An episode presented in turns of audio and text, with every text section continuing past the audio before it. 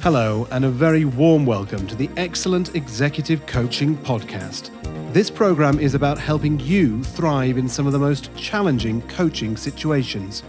Our aim is to support you in bringing your coaching to the next level, whether you're new to coaching or you're already an expert professional. If you're a coach, leader, entrepreneur, leadership development professional, or a human resource manager, this show is for you. Welcome to the Excellent Executive Coaching Podcast. I'm your host, Katrina Burrus, and today I have the pleasure and the honor to be interviewing Pamela Jett. Pamela is an internationally recognized communication skill expert, a professional speaker, and author. Pamela Jett works with professionals to teach them to better understand that words matter. When we are looking to achieve results, they matter. When you want to make an impact, they matter. And when you want to improve effectiveness, they matter. Pamela is a true innovator who takes people beyond the theory or the strategy to an unparalleled level of application. Pamela, welcome.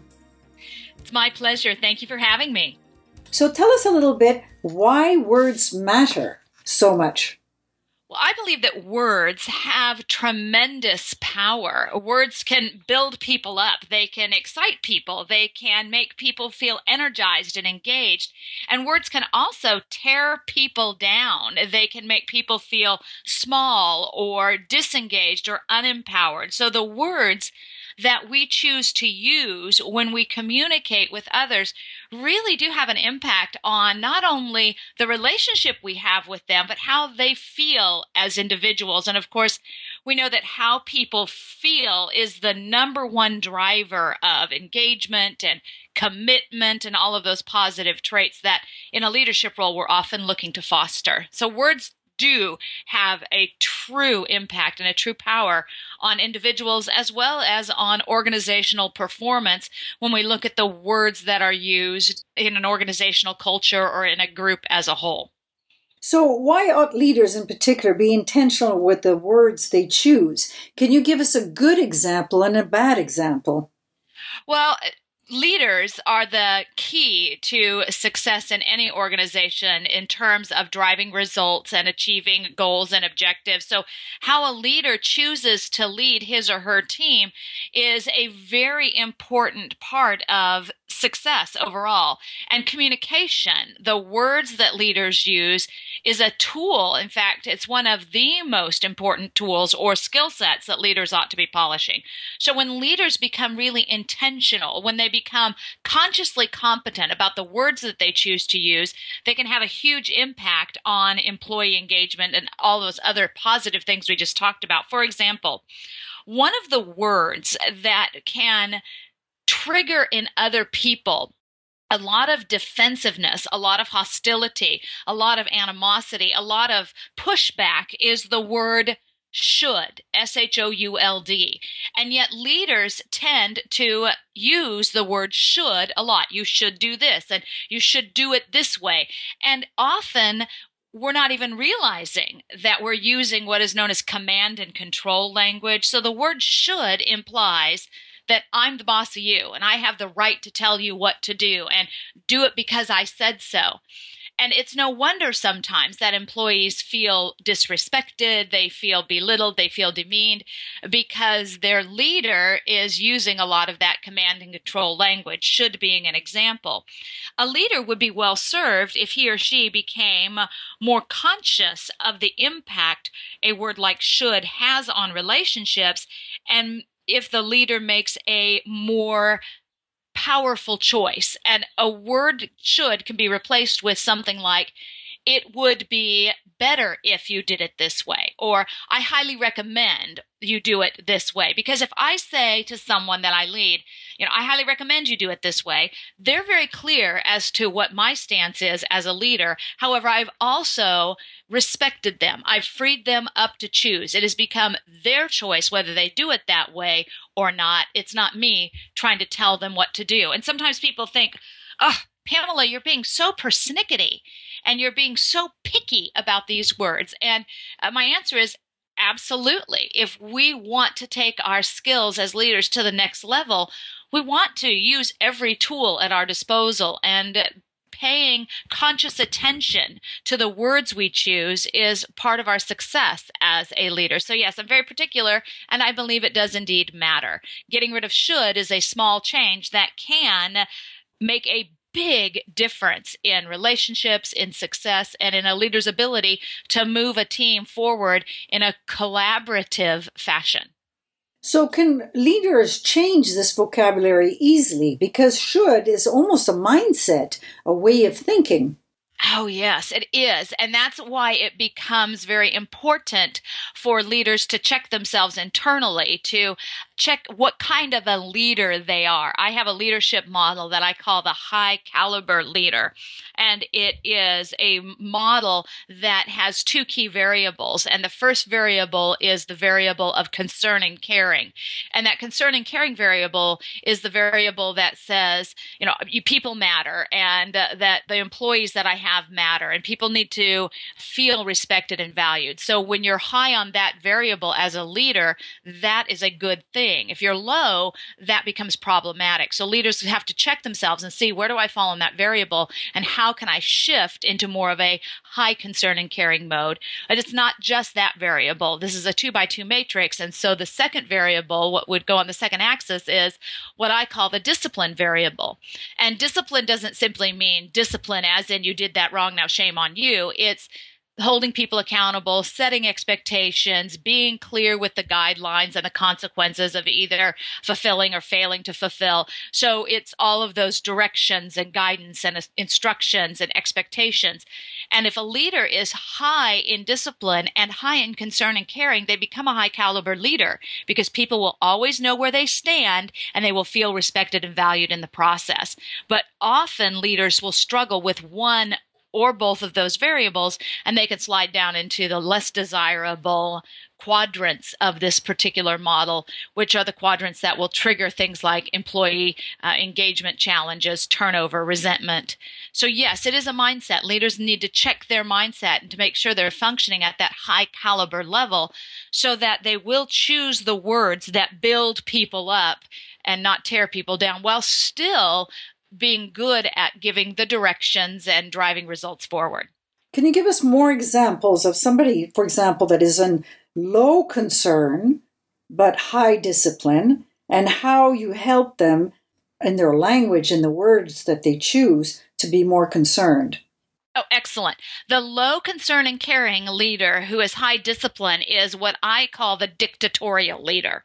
The dictatorial leader is the my way or the highway. I'm the boss, applesauce. Do it because I said so kind of a leader. And so they may be very good at giving directions and guidance and information and very good at clarifying the rules and enforcing the rules and so forth. But they do it in a way that triggers resentment and hostility in people because flat out they're they're mean about it. They don't use respectful language. So one of the keys is to teach these leaders that first of all, feelings, the way people feel is the key driver of engagement. A lot of leaders think it's the money or it's some other outside variable that will drive engagement. And the research says that when people leave organizations, they leave for emotional reasons, but they will then justify their emotions with an external thing like pay or well there were problems on my team. So they'll come up with all these external reasons to justify how they feel internally.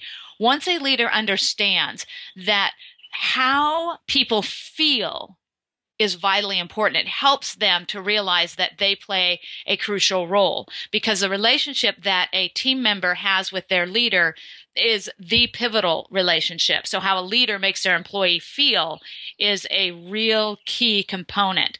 And so giving leaders the awareness of that is the first step. And then, of course, giving them the tools to use because some of us, we're trying to be high concern and caring. We don't even realize we're coming across as dictatorial. We are unconsciously sabotaging our success because we're using you have to and I want you to and you must. And that's one example of command and control language that we can get rid of, in addition, of course, to should. So the first key is, of course, driving the awareness. And then the next is to give people the tools so that they can make a positive change. And the good news is it's really not that hard. These are small changes. They simply require the decision to change. And so give us a concrete example of how you help a leader change his vocabulary. Well, the biggest key is giving people new words. I think that when we raise our level of awareness, we are then able to make better choices. So when I run live workshops, obviously one of the things that we do is we will work through scenarios, we will work through conversations, and people will see, oh, this is the way a dictatorial leader might have this conversation, and here's how a high caliber leader would have the conversation. And when people can see the difference, and then they have a chance, of course, in a live setting to skill practice to actually use these new words there really is no substitute for the practice. It's like trying to learn anything. You know, if you watch a video about playing golf or tennis, you can maybe learn about golf or tennis or any other sport, but the only way to get better is to actually get out your golf clubs, pick up the racket, put on your skis, whatever it is, and go out and do. So the key becomes go practice, go have these conversations. And then after, say, you have a difficult conversation with an employee, do some self analysis. Ask yourself, what did I like best about how I handled this conversation? What would I do differently next time? Review some of the word choices that they've made and then decide how can I do better in the future. So really, it's a lot of heightened awareness and then giving people the opportunity to practice and hopefully they will have the desire to put that into practice in their day to day conversations, whether they're coaching their team members or whether they are simply uh, having casual conversations with their team members or giving directions and guidance. So it becomes the responsibility of each individual leader to say, I want to do better. And I've now have the awareness. Now I need to apply it. So give us some powerful words to choose and to lose.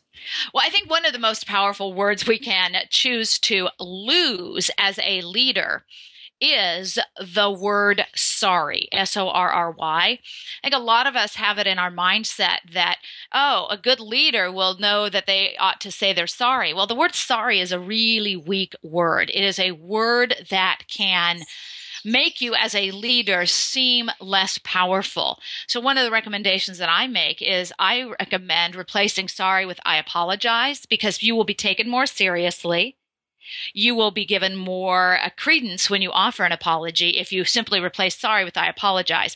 It will also keep us from apologizing for things that we really have no need to apologize for because we've been focusing a bit on the dictatorial leader and how the dictatorial leader can be my way or the highway. There's also the leader who is so high concern and so high caring, but so low discipline. And they're what we call the indulgent leader.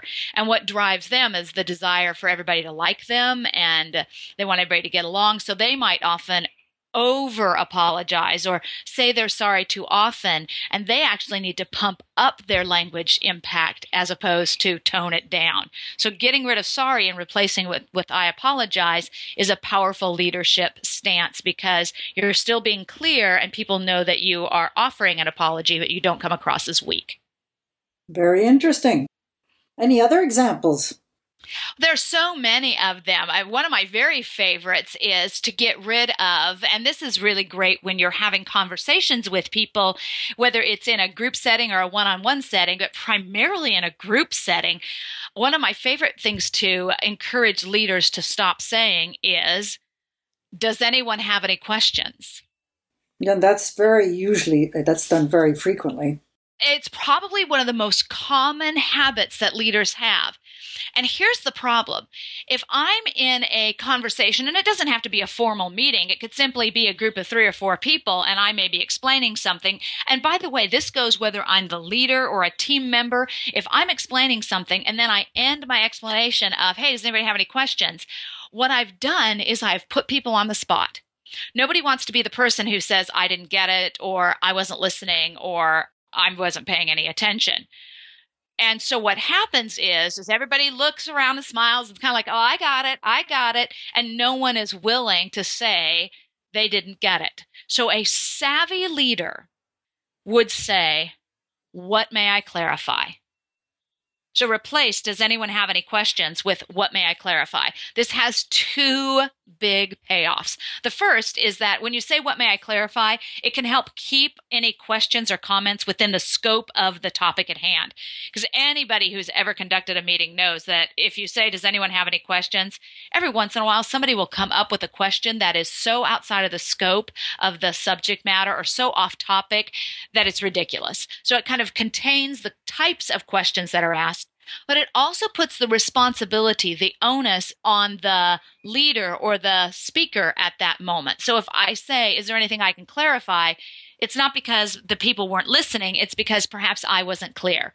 And it frees people up to say, Well, I didn't get this part, or could you tell me more about this, or help me to understand that? and it's a small change, but it can make a huge difference in the type of interaction you get and also in creating what is the ultimate goal of communication, which is shared meaning, meaning they get it. You have communicated it and they understand what you're communicating. So that's that shared meaning. And when I say, is there anything I can clarify? I increase my likelihood of reaching that shared meaning. And what can make it difficult to communicate effectively as a leader? So you, you mentioned that if the person has high discipline but low concern, you also mentioned if the person has high concern but low discipline.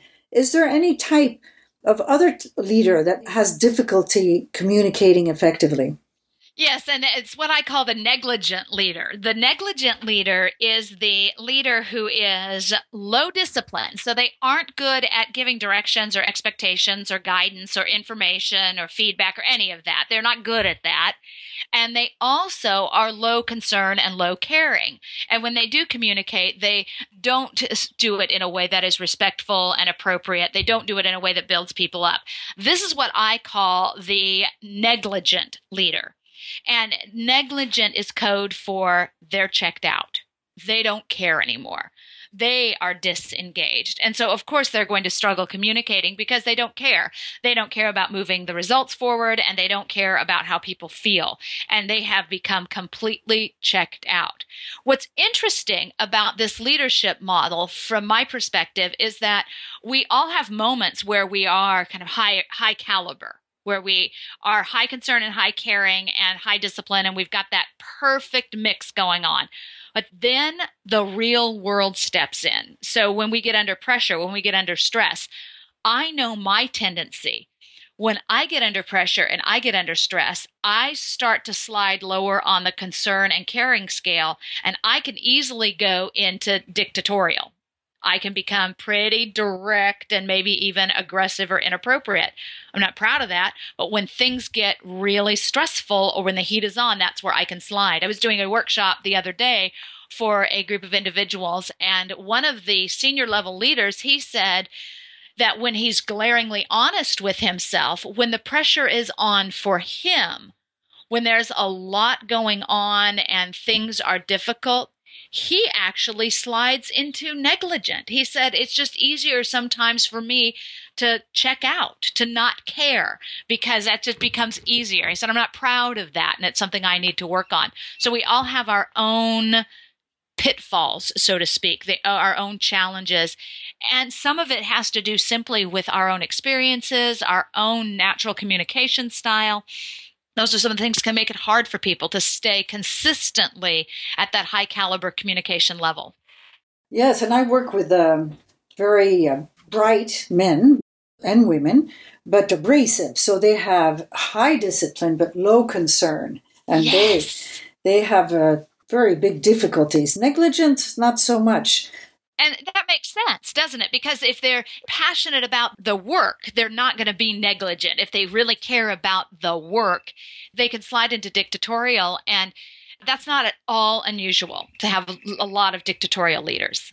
And the difference for them is that, like you say, uh, at times I can be stressed and I'll go into, uh, you know, high discipline, less concern. But these really have it when they're not stressed. They're high disciplines and low concern. So it's over time, it's very, very belligerent, can become belligerent and also tax the people, very abrasive to the people. And what's challenging is that there are some people who think that that's just the way a leader ought to behave. I was doing a workshop many years ago and we were talking about some of the simple things leaders can do to improve the relationships they have with their team members. And we were talking about something that I thought would be one of those glaringly obvious things. We are talking about the power of please and thank you. You know, a small thing that people notice when you don't use those. So it's it's in our best interest as leaders to remember to say please and thank you. And I had a gentleman who made a comment and he made it in front of everybody and he was serious. He said, "I don't need to tell the people who work for me thank you. That's what they get a paycheck for." Yep, that sounds familiar. He believed it. And what was fascinating is because I've been doing a lot of presentations and working with successful people for a long time, I know better than to, to say anything myself to him. I just turned it over to everybody else in the audience and I asked them, well, what do you think about that? And of course, they gave him their thoughts. Well, what's interesting is when we have that high discipline, low concern caring mode going, that dictatorial mode, there's going to be a lot of turnover on our team. There'll be a lot of siloing. People will be resentful. There'll be a lot of conflict, a lot of confrontation. And the dictatorial leader often thinks, you know, good help is hard to find. Why do I have all these awful people on my team instead of looking at how they're treating others and looking at themselves first? And sometimes it's one of those challenges where they must have that moment of, oh, I'm the common denominator in this problem and I need to change. And it's hard for a lot of people. Yes, it is, because I'm what made them successful for maybe uh, over the years. Now, all of a sudden, it's a liability. Oh, Absolutely. One of my favorite books is uh, "What Got You Here Won't Get You There." Marshall Goldsmith. If uh, if your listeners haven't taken the opportunity to read Marshall's book, "What Got You Here Won't Get You There," it's really powerful because it addresses that exact problem. The skills that got you to your level of success aren't always the skills that you need to polish in order to stay successful or to take the next step or to be a superstar in your current role. And it is a hard thing once you're at a certain level of achievement. You think think, well, uh, you know, this works. This is how you get ahead, so to speak.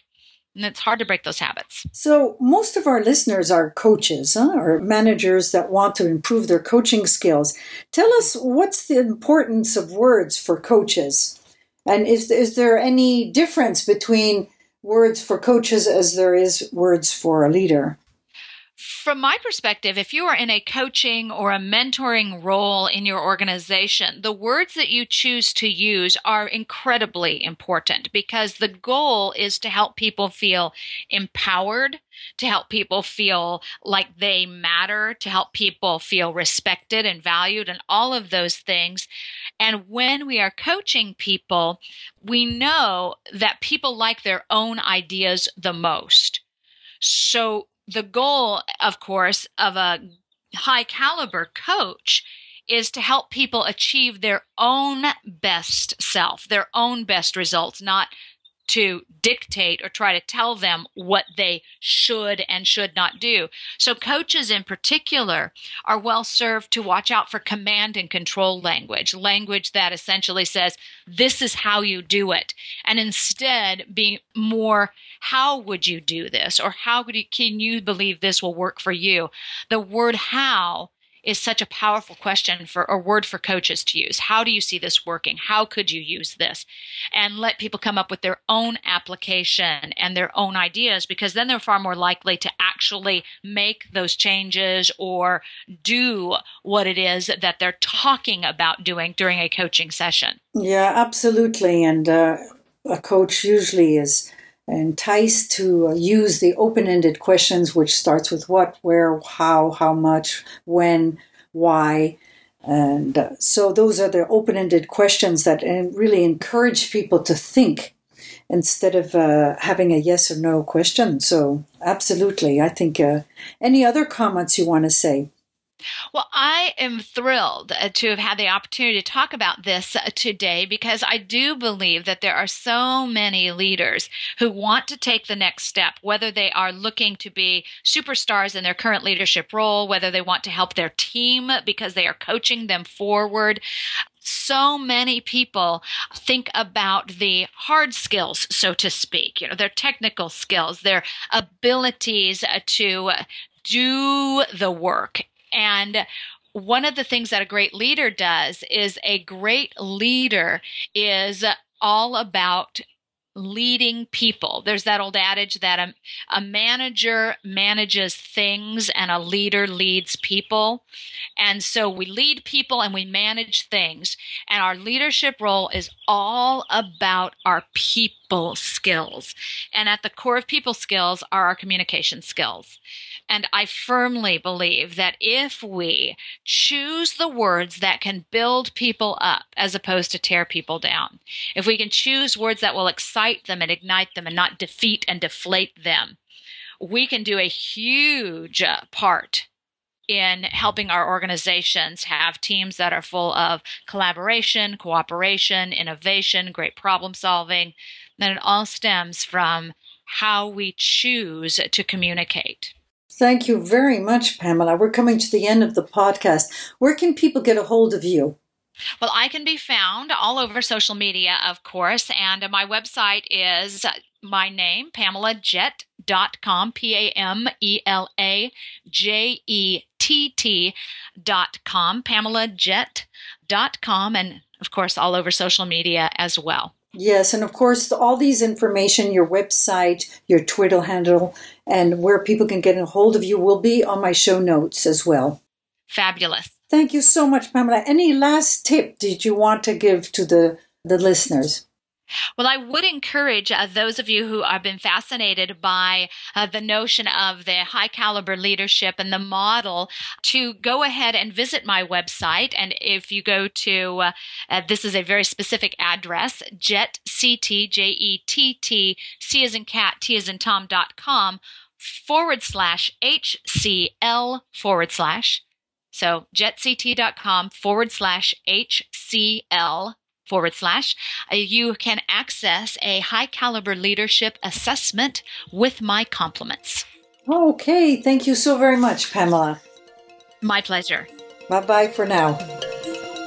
Thanks for listening to the Excellent Executive Coaching Podcast. We hope you enjoyed the program. You can subscribe to all future podcasts at excellentexecutivecoaching.com and sign up for monthly newsletters featuring all the latest tips and techniques to bring your coaching to the next level. Join us again soon, and until then, bye for now.